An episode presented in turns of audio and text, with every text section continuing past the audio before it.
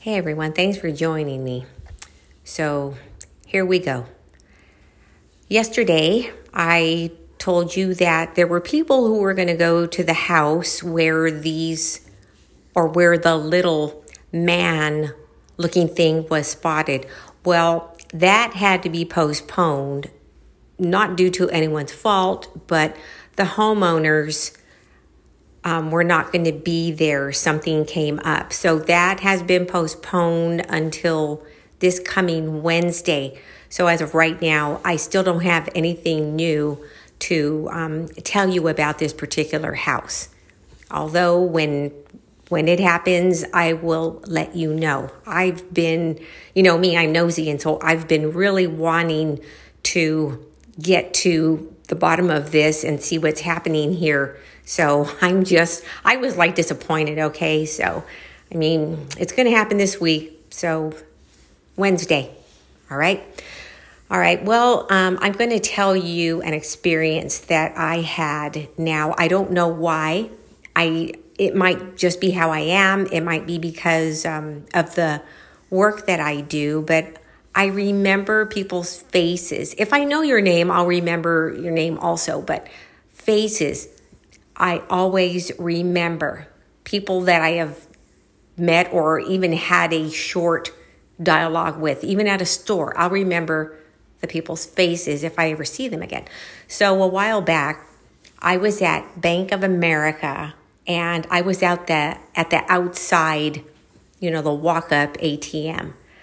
So there was this man, and he was standing there like if he was waiting in line, but he was kind of off to the side, just kind of wandering a little bit.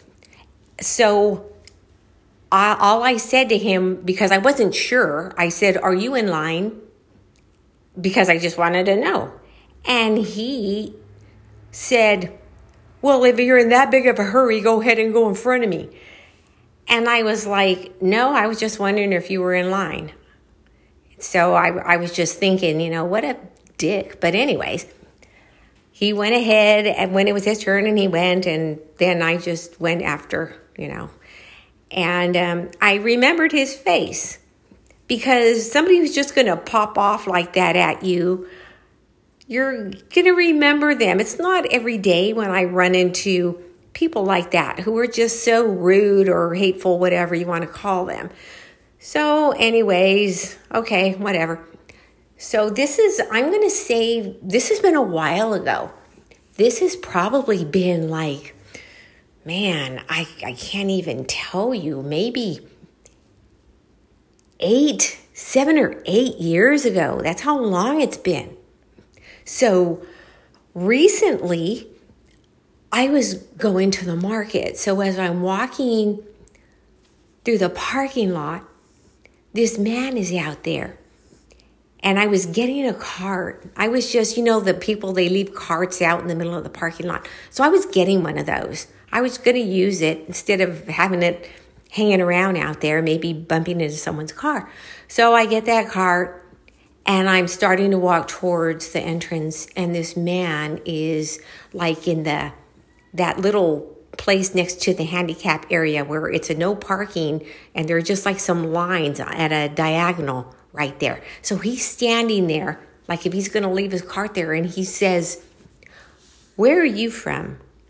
And I looked at him, and I kind of looked around, like who's he talking to? And so I said, "L.A."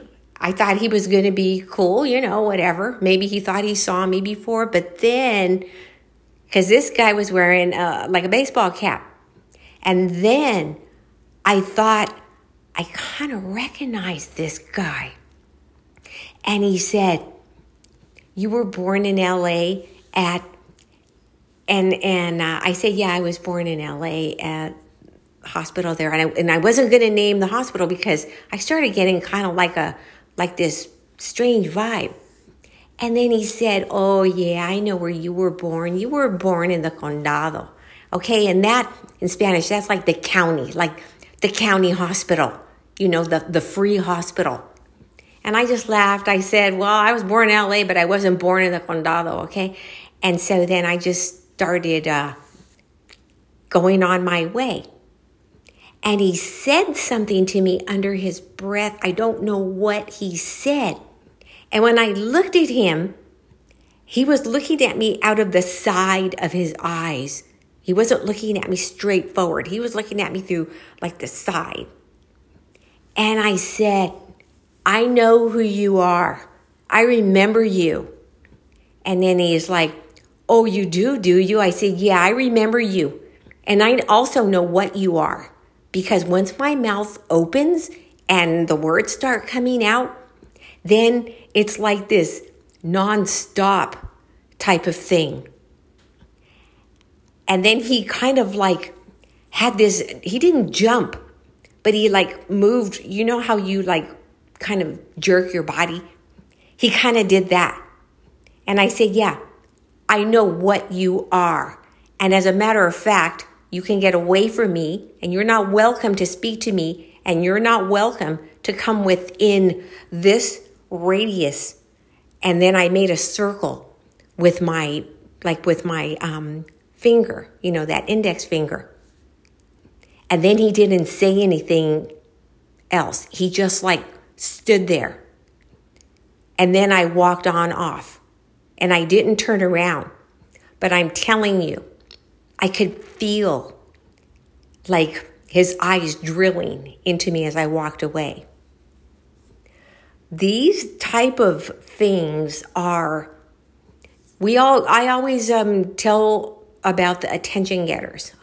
So the first encounter at the bank was the attention getter. See, this had to have been for me.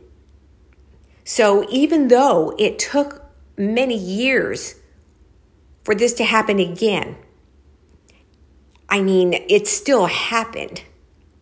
This thing still presented itself to me.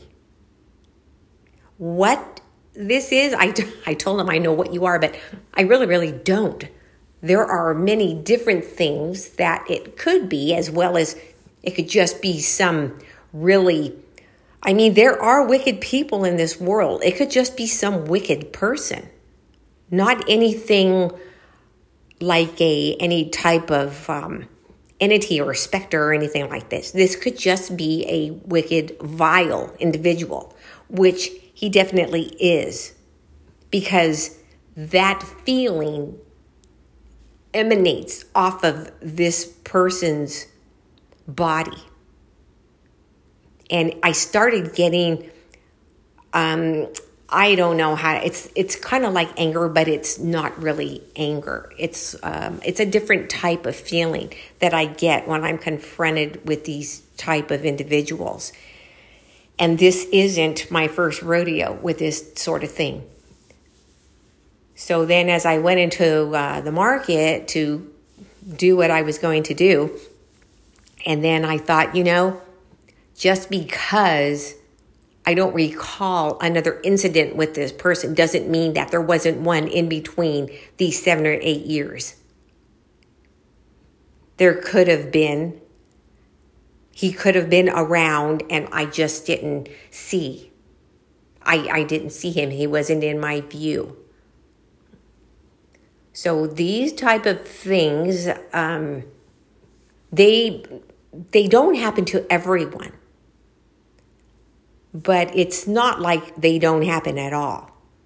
I've had a few of these type of encounters and while in well I, while I really really believe that this is just a wicked individual there is also another side to this that says that what is compelling this strange individual to do these type of things.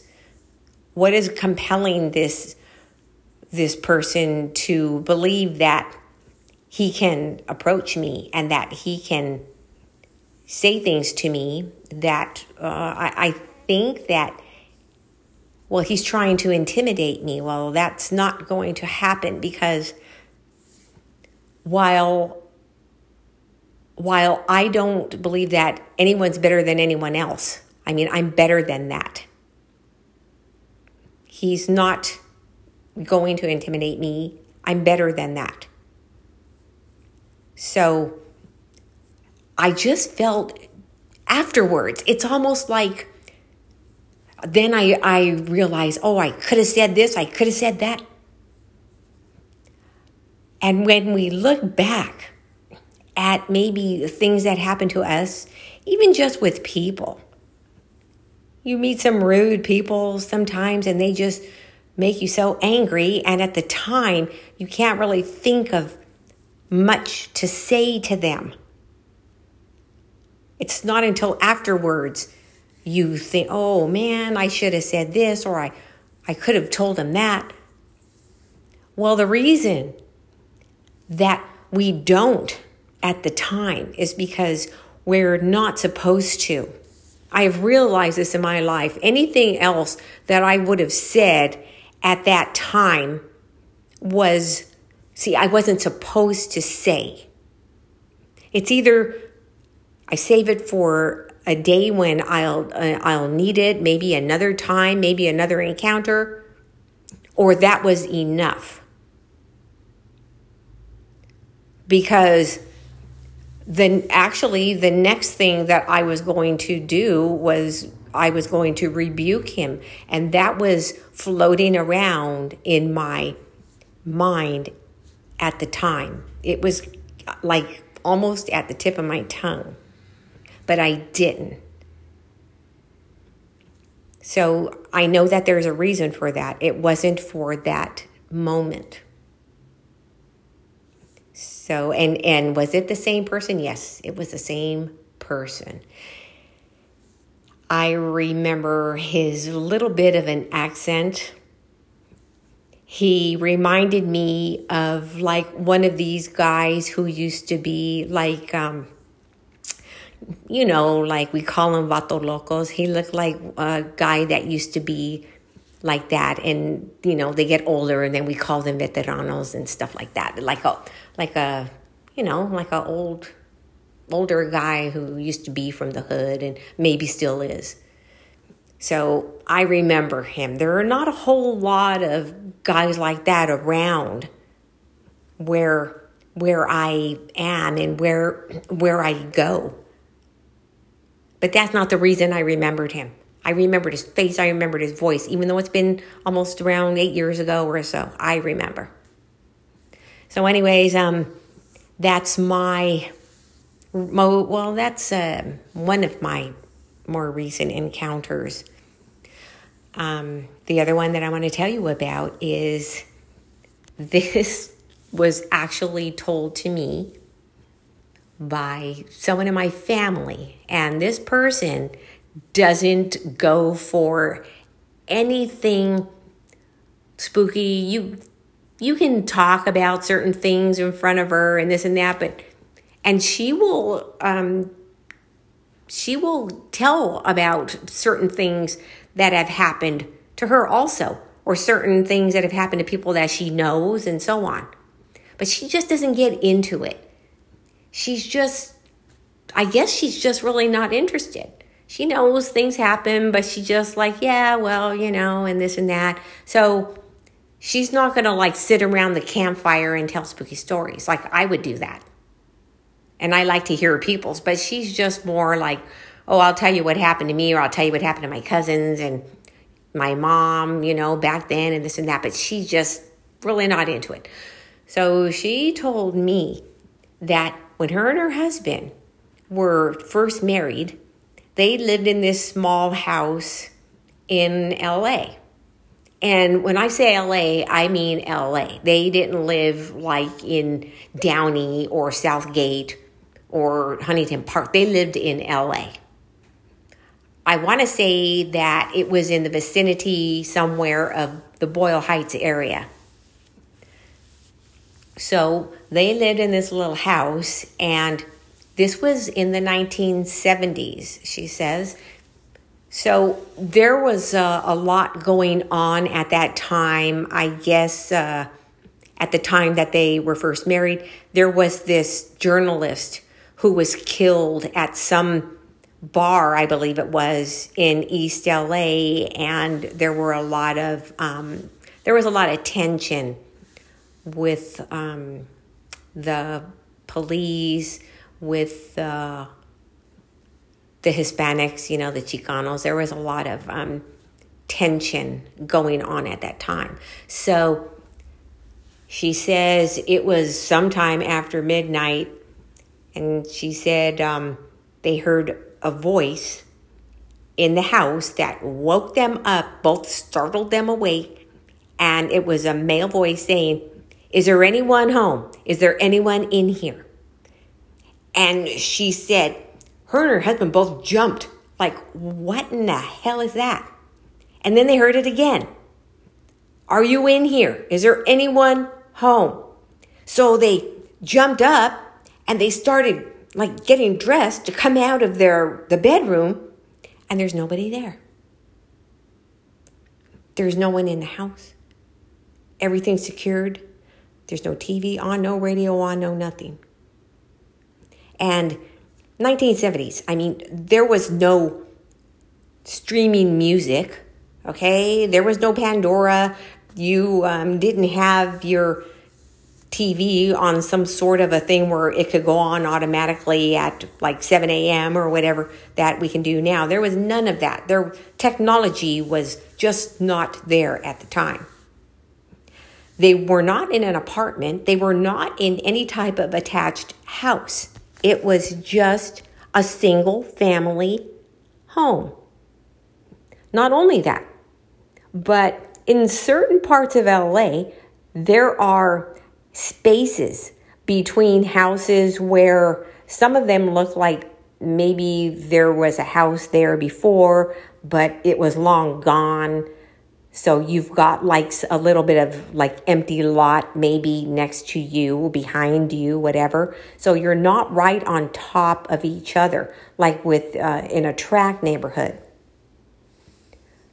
So they don't know what this was. Even now.